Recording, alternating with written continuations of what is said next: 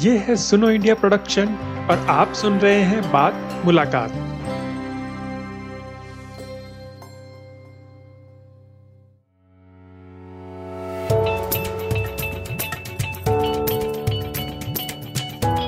नमस्कार।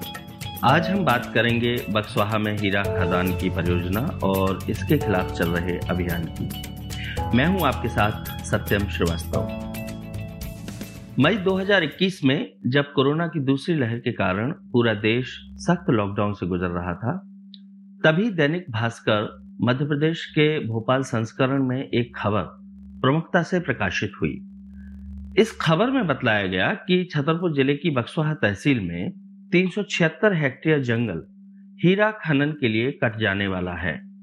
इस जंगल में लगभग दो से ढाई लाख पेड़ों को काटा जाएगा। हीरा खनन के लिए हुई देश की सबसे बड़ी नीलामी में बिरला समूह की company SL mining and industries limited को खनन की लीज हासिल हुई।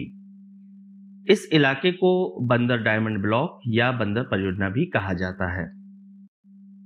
25 साल के युवा संकल्प जैन नजदीकी कस्बे बड़ा मलहरा के निवासी हैं और जो सागर केंद्रीय विश्वविद्यालय के छात्र भी हैं। कोविड 19 की वजह से बिगड़े हालातों के दौरान इलाके के जरूरतमंद लोगों को मदद पहुंचाते रहे हैं। इस दौरान वो अखबारों व मीडिया में कोविड के मरीजों को ऑक्सीजन की कमी की खबरें सुनते रहे और देखते रहे। इसी दौरान वो बक्सवाहा के जंगल काटे जाने की खबरें भी पढ़ते रहे, लेकिन कुछ कर नहीं सके। हालाँकि ऑक्सीजन की कमी की खबरों ने उनके अपने कस्बे के पास बक्सवाहा के हरे भरे जंगलों की कटाई के खिलाफ एक नाराज़गी तो पैदा की और इस मामले में कुछ करने के लिए उन्हें प्रेरित भी किया। जब बंदर प्रोजेक्ट के लिए लीज बिरला ग्रुप को मिली तो लोकल न्यूज़पेपर में उसकी खबर लगी। एक दिन मैं और मेरा दोस्त रकपाल फ़ोन पर बात कर रहे थे। मैं और रकपाल यूनिवर्सिटी के टाइम से ही उन मुद्दों पर सोशल मीडिया पर लिखते आए हैं, जो हमें गलत लगते थे। तो उस दिन रकपाल ने मुझसे बोला कि हमें बक्सवा जंगल के लिए कुछ करना चाहिए। तब मैंने बोल दिया कि मुद्दा बड़ा है, कोई ना कोई बड़ा एक्टिविस्ट या नेता विरोध करेगा ही। और उसके बाद ये बात समाप्त हो गई। जब दूसरा लॉकडाउन चल रहा था तो उस समय हम लोग सोशल मीडिया के माध्यम से लोगों की मदद कर रहे थे। एक दिन शाम को मैं और मेरे दोस्त बैठे थे और ऑक्सीजन पर चर्चा कर रहे थे। ऑक्सीजन की बात आई तो पेड़ों की चर्चा होने लगी। और पेड़ों की चर्चा होते होते हम बक्सवाहा पे बात करने लगे। और हम लोगों ने डिसाइड किया कि इस मुद्दे को हम लोग उठाएँगे। बुंदेलखंड के छतरपुर ज़िले की बक्सवाहा तहसील और इसका जंगल इन दिनों चर्चा में है। इसकी वजह है, इस जंगल में हीरे का पाया जाना। लेकिन इससे भी बड़ी वजह है, सेब बक्सवाहा फॉरेस्ट नाम से एक सोशल मीडिया अभियान का अचानक सुर्खियों में आ जाना और उसका राष्ट्रीय व अंतर्राष्ट्रीय स्तर पर सभी का ध्यान खींचना।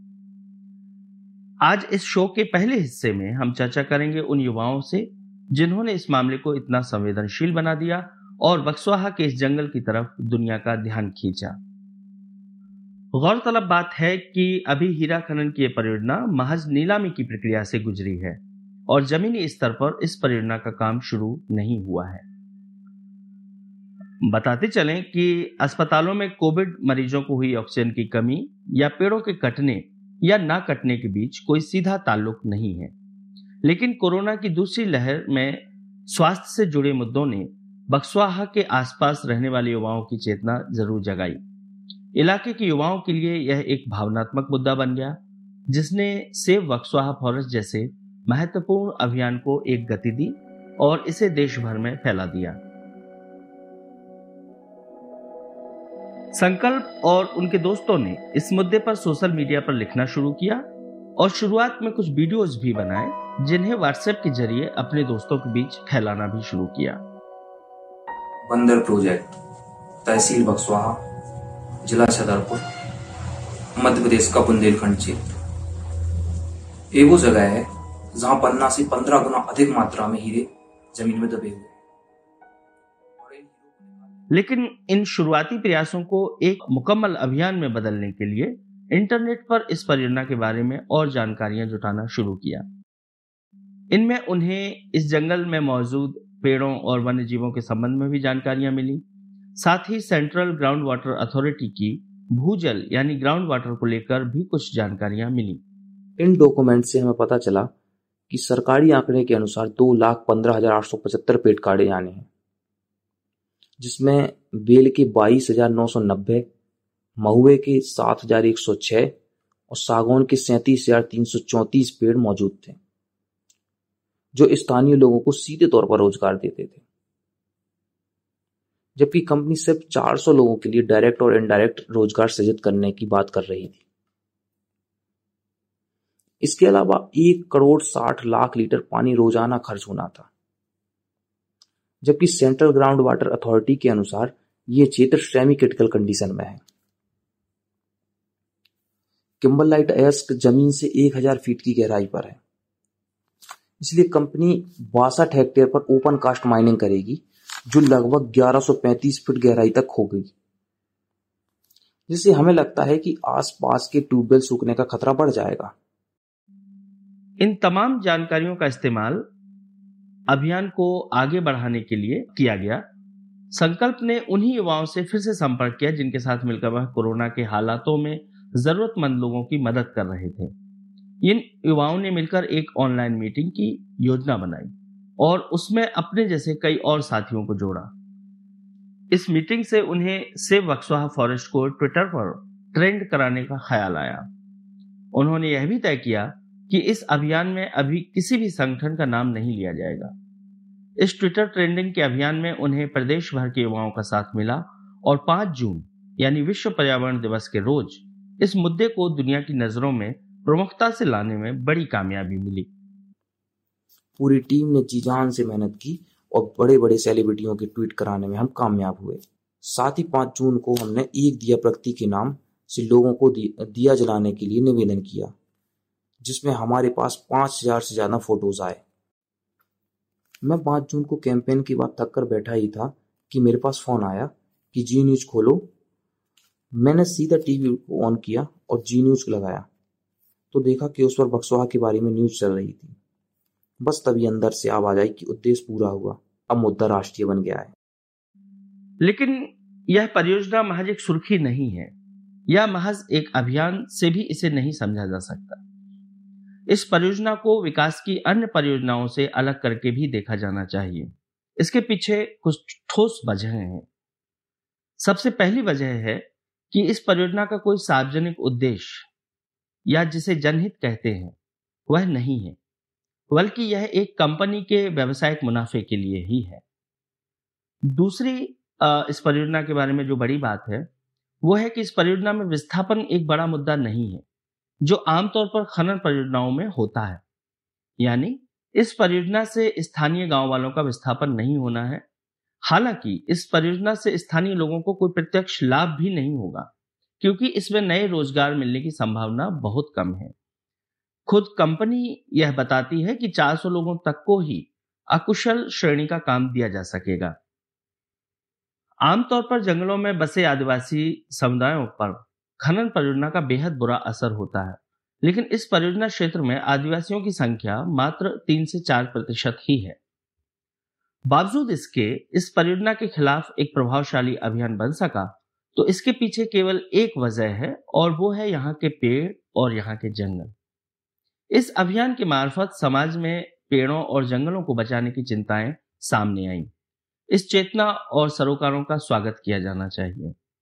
हालाँकि अन्य खनन परियोजनाओं की वजह से प्रभावित हुए लोगों और समुदायों को कानूनन मिलने वाली सहूलियतें या योजनाएँ इस, जो ये, यहाँ के लोगों को मिल सकती हैं, उसके बारे में यहाँ के लोगों में जानकारियों का बेहद अभाव भी है।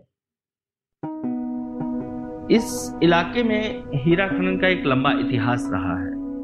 2002 से 2016 तक ऑस्ट्रेलिया की एक बड़ी कंपनी, रियो टिंटो, यहाँ हीरे की खोज करती रही। उसे प्रोस्पेक्टिव लाइसेंस मिला था। इससे पहले भी, काफ़ी पहले, इसी से लगे पन्ना ज़िले में बीते चार दशकों से नेशनल मिनरल डेवलपमेंट कॉरपोरेशन हीरे की खुदाई कर रहा है।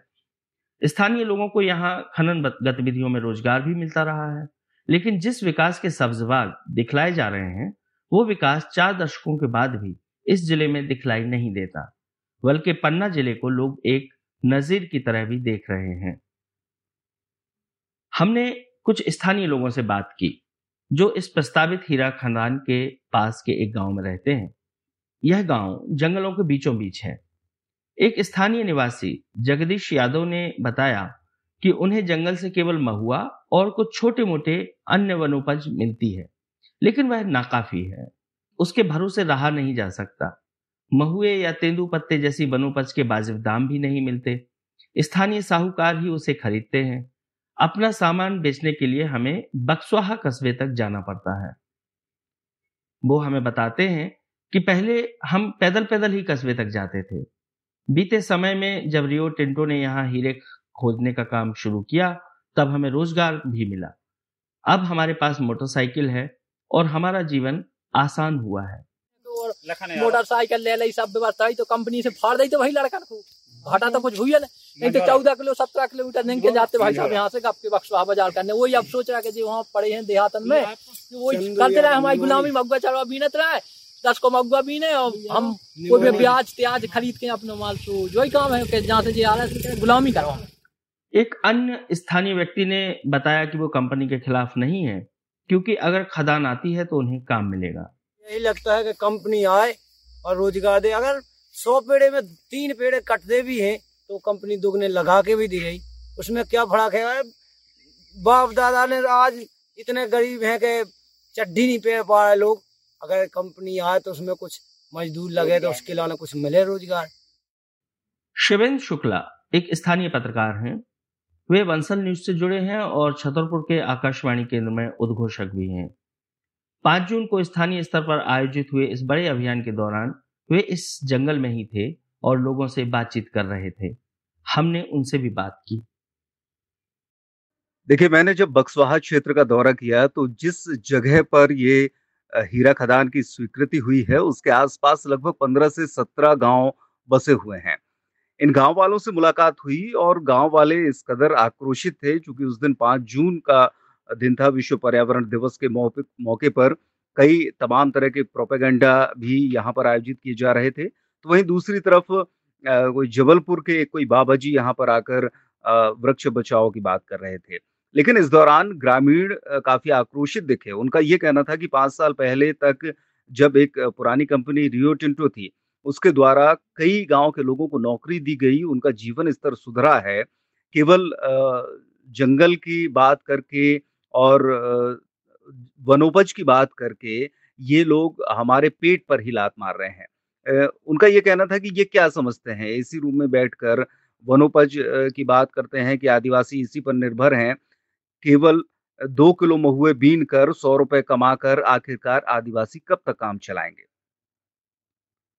दूसरी तरफ़ बुंदेलखंड की अगर बेरोजगारी की बात करें तो उनका ये कहना था कि यहाँ पर कोई भी संसाधन इस तरीके का नहीं है। लोग कहते हैं कि यहाँ कंपनी आ जाएगी तो लोग पलायन करेंगे। अरे भाई, पलायन तो पहले से ही बुंदेलखंड का नासूर बना हुआ है। यहाँ गाँव के गाँव खाली देखे जा सकते हैं, कुछ समय के लिए लोग आते हैं और उसके बाद फिर ताले डल जाते हैं। तो पलायन की चिंता बिल्कुल ना करें, अगर पलायन की चिंता करनी है तो निश्चित तौर पर उसका सबसे अंतिम उपाय यही है कि इनको 12 महीने का रोज़गार देना पड़ेगा। सिर्फ़ रोज़गार गारंटी जैसी योजनाएँ जो कि इन क्षेत्रों में छलावा साबित हो रही हैं और खासतौर पर वन क्षेत्र में, जहाँ पर तो रोज़गार गारंटी भी नहीं है। तो ऐसी स्थिति में वो आदिवासी, उनका ये कहना है ग्रामीणों का कि क्या वो सिर्फ़ महुए बीन कर और ताउम्र गुलामी की ज़िंदगी जीते रहेंगे? अगर सौ पेड़ में से दस पेड़ अगर कट रहे हैं, लेकिन अगर 500 परिवारों का भला हो रहा है तो आप ये बताइए कि आखिरकार आप पेड़ पालने पोसने को ज़्यादा महत्वपूर्ण मानते हैं या फिर आदमियों को या जिंदगियाँ पालने पोसने को? तो अगर ज़मीनी हकीकत देखी जाए, पूर्वाग्रह से हट के देखा जाए दोनों तरफ़ देखे जाए कि पर्यावरण भी बचे, लेकिन वहाँ जो आसपास 500 परिवार हैं, आखिर उनकी स्थिति क्या है? उनको रोजी रोटी कैसे मिलेगी? क्या सिर्फ़ वनोपज से ही वो ज़िंदगी भर अपनी रोजी रोटी करते रहेंगे और आप यहाँ पर आकर अपना झंडा बुलंद कर अपनी बात कहेंगे और उसके बाद पता नहीं कि आपके पीछे कौन सी ताकतें काम कर रही हैं? क्योंकि इसके पहले तो पर्यावरण जैसे मुद्दे पर कभी इन लोगों की आवाज़ सामने नहीं आई। गाँव वाले ये कहते हैं कि जिन्होंने कभी एक पेड़ नहीं लगाया आज वो हमारे यहाँ पर आकर पेड़ों को बचाने की दुहाई दे रहे हैं। फिर वो बात ये भी करते हैं कि केन बेतवा में 18 लाख पेड़ काटे जाने हैं, सिंगरौली में लाखों पेड़ काटे जाने हैं क्योंकि वहाँ कोयला उत्खनन होना है। तो उनका ये कहना है कि आखिरकार हम बुंदेलखंड के लोगों का विकास क्यों नहीं देखा जा रहा लोगों को? और यही वजह है कि पूरी कैंपेनिंग इस तरीके से की जा रही है कि यहाँ के लोग इसी तरह पिछड़े बने रहें, जंगलों की घास फूस खाते रहें और उसके बाद जब इनका मिशन पूरा हो जाएगा, ये यहाँ से चले जाएँगे और हमें उसी हाल पर छोड़ देंगे मरने के लिए। शिवेंद्र विकास और पर्यावरण के बीच सालों से चली आ रही बहस के बारे में भी बता रहे हैं। उनका कहना है कि विकास को देखने के नज़रिए अलग अलग हो सकते हैं। स्थानीय लोग इसे एक अवसर की तरह देख रहे हैं और जो उन्होंने रियो टिंटो के समय अनुभव भी किया। पर्यावरण की चिंता उन्हें भी है, लेकिन पहले अपनी रोजी रोटी और ज़िंदगी आसान बनाने की भी है। लेकिन एक दूसरी पत्रकार, निदा रहमान, जो खुद इस अभियान से जुड़ी हैं, हमें बताती हैं कि इस इलाके के ज़्यादातर लोग हीरा खदान के खिलाफ हैं। सेव बक्सवाहा फॉरेस्ट ये अचानक से ट्विटर पे ट्रेंड हुआ और ये छतरपुर ज़िले के बक्सवाहा इलाके के लोगों ने, यूथ ने ट्रेंड कराया ये जो है। इसके अलावा जब लोगों के सामने ये बात सामने आई कि भाई सरकार ने इस करीब सवा दो, तीन लाख पेड़ों को काटने का फरमान जारी किया है, वो भी हीरे के लिए। यहाँ का चौंसठ हेक्टेयर ज़मीन जो है, वो बिरला ग्रुप को दी गई है हीरा खनन के लिए। हीरा निकाले जाएँगे। यहाँ पे स्थानीय लोगों की हम बात करें तो स्थानीय वर्ग में ज़्यादातर लोग विरोध में हैं, क्योंकि उनका ज़िंदगी हज़ारों लोगों की ज़िंदगी इन जंगल पे टिकी हुई है, आदिवासियों की ज़िंदगी इन जंगलों पर टिकी हुई है।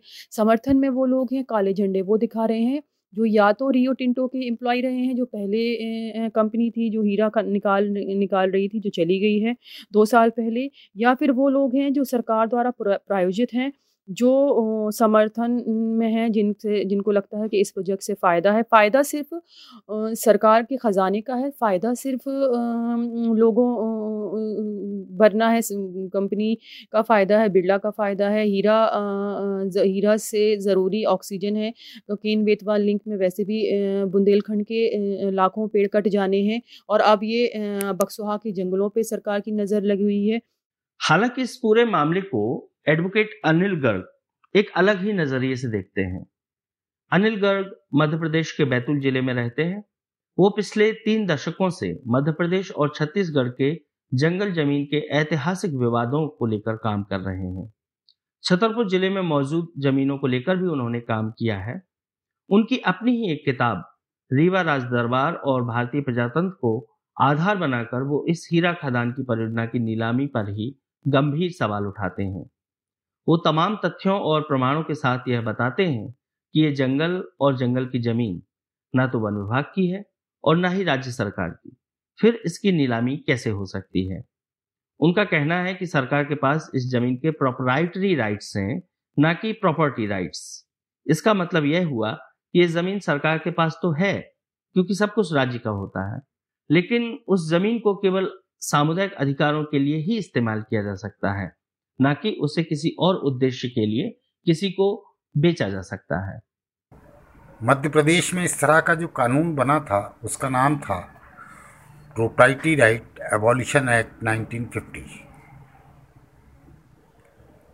सरकार के सांपत्तिक अधिकार हैं इस पे, लेकिन संपत्ति के अधिकार नहीं है प्रॉपर्टी राइट्स नहीं है। 1950 में अर्जित इन जमीनों को 1950 में ही रीवा राज दरबार के सैंतीस के आदेश के तहत वन विभाग ने अपने नियंत्रण में ले लिया। उन जमीनों को लेकर कार्रवाइयाँ की। धारा चार में अधिसूचना प्रकाशित हुई, जिनकी धारा पाँच से उन्नीस तक की जाँच आज भी नहीं हो पाई।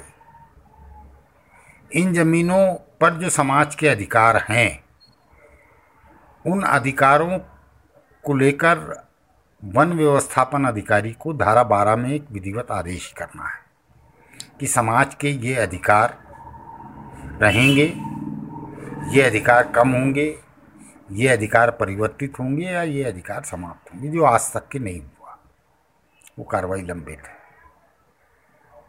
तो सरकार की संपत्ति को लेकर दो तरह के अधिकार बहुत स्पष्ट हैं, प्रॉपर्टी राइट और प्रोपर्टी राइट। बक्सवाहा का जंगल प्रोपर्टी राइट का जंगल है, जिसपे समाज के 50 तक के इजमेंट राइट्स थे और 50 के बाद सरकार ने अर्जित करके उनको कम्युनिटी राइट्स माना इन्हीं जमीनों को लेकर संविधान में ग्यारहवीं अनुसूची में प्रावधान किए गए। पेशा कानून वैसे बक्सवाहा क्षेत्र में लागू नहीं है, लेकिन पेशा कानून में भी इन्हीं इसी तरह के संसाधनों को लेके प्रावधान किए गए। और वन अधिकार कानून भी की धारा तीन एक खा में बहुत स्पष्ट कहा है कि जो 1950 में आज़ादी के पहले विस्तार पत्रक में और इसमें जो ज़मीनें दर्ज थी, उन ज़मीनों पर कम्युनिटी राइट देना। अगर ये वन भूमि हम मान भी लेते हैं कि ये वन भूमि है, धारा चार में अधिसूचित होने के कारण तो इन पर धारा तीन एक ख के अनुसार समाज के सामुदायिक अधिकार भी हैं। उन अधिकारों को वन विभाग, वन संरक्षण कानून के तहत समाप्त नहीं कर सकता। वो अधिकार समाप्त करने का सरकार को भी कोई अधिकार नहीं है। वो अधिकार समाज स्वयं त्याग दे तो बात बन सकती है। अन्यथा वो सारे संसाधन समाज के हैं आज़ादी के पहले प्रोप्राइटी राइट में थे, आज़ादी के बाद प्रोप्राइटी राइट में हैं, आज़ादी के पहले इजमेंट राइट्स में थे, आज़ादी के बाद कम्युनिटी राइट्स में तेईस जून को राष्ट्रीय हरित प्राधिकरण, यानी एनजीटी में दाखिल की गई याचिकाओं की सुनवाई हुई और एनजीटी ने एक अंतरिम आदेश जारी किया कि अभी इस जंगल में एक भी पेड़ नहीं काटा जाना चाहिए। जैसा कि हम जानते हैं कि जब तक वन स्वीकृति हासिल ना हो, तब तक पेड़ों की कटाई नहीं हो सकती। और अभी इस परियोजना को वन स्वीकृति हासिल नहीं है। इसलिए देखा जाए तो इस आदेश में कोई विशेष बात नहीं कही गई है, लेकिन अभियान में शामिल कार्यकर्ताओं और आम लोगों के हौसले बढ़ाने की खबर के तौर पर से ज़रूर देखा जा सकता है। इस संबंध में हमने पुष्पराग जी से भी बात की। पुष्पराग मध्य प्रदेश के गुना ज़िले में रहते हैं। वे एनजीटी में एक पिटिशनर भी हैं। हमने उनसे जानना चाहा कि उनकी पिटिशन का मुख्य आधार क्या है। हमने कोर्ट को बताया कि संविधान के अनुच्छेद इक्यावन क में नागरिक कर्तव्य बताया गया है पेड़ों की रक्षा करना। तो आज हम यदि एनजीटी में खड़े हैं या चौराहों पर खड़े होकर पेड़ों को, जंगलों को बचाने के लिए आंदोलनरत हैं तो उसके लिए हमें संविधान ने निर्देशित किया है अनुच्छेद इक्यावन का में। वहीं सरकार जो काम कर रही है उन्हें काटने का, असल में संविधान में जो उसे 48 क में निर्देशित किया है नीति बनाने के लिए पर्यावरण के पक्ष में तो सरकार जंगल काट कर अपने संवैधानिक कर्तव्यों से विमुख हो रही है और हम आम नागरिक जंगलों को बचाकर अपने संविधान में वर्णित नागरिक कर्तव्यों का पालन कर रहे हैं। अनुच्छेद इक्यावन कम में। हमने कोर्ट से कहा कि मिथकों में ऐसा सुना है कि हीरा चाटने से मौत हो जाती है तो सरकार वो हीरा निकालना चाहती है जो मौत का सबब होता है अल्टीमेटली और हम वो ऑक्सीजन चाहते हैं जिससे जीवन मिलता है। इन तमाम सारे तर्कों और चर्चाओं के बाद कोर्ट हमारी बात से सहमत हुई और कंपनी को अपना जवाब प्रस्तुत करने के लिए 30 जून का समय निर्धारित किया है। हमें विश्वास है कि ये कोर्ट सिविल कोर्ट नहीं है, ये कोर्ट क्रिमिनल कोर्ट नहीं है, ये कोर्ट हरित कोर्ट है, ये कोर्ट ग्रीन ट्रिब्यूनल है, इसलिए अल्टीमेटली इस कोर्ट से जीतेगा तो पेड़ ही, जीतेगा तो जंगल ही, जीतेंगे तो आप और हम ही। तो ये रही आज की चर्चा। आपको कैसी लगी? हमें ज़रूर बताएँ। अपना और अपने परिवार का ख्याल रखें, कोरोना प्रोटोकॉल का पालन करें। बहुत बहुत शुक्रिया। मैं लेता हूँ विदा। धन्यवाद। तो ये था आज का एपिसोड। आपको ये एपिसोड कैसा लगा, हमें ज़रूर बताएँ। और अगर आपको ये पसंद आया तो इसे ज़रूर शेयर करें। आप ऐसे ही विषयों पे होने वाली और बहुत सारी मुलाकातें और उनमें होने वाली बातें हमारी वेबसाइट सुनो इंडिया डॉट आई एन या फिर अपनी पसंद की किसी भी पॉडकास्ट ऐप जैसे कि आई Google podcast Spotify Jio Saavn या फिर गाना पे सुन सकते हैं। और अगर आपको हमारा काम अच्छा लगा तो आप हमारी वेबसाइट पे जाके हमें सपोर्ट भी कर सकते हैं। अगली बार फिर मिलेंगे, तब तक के लिए अलविदा।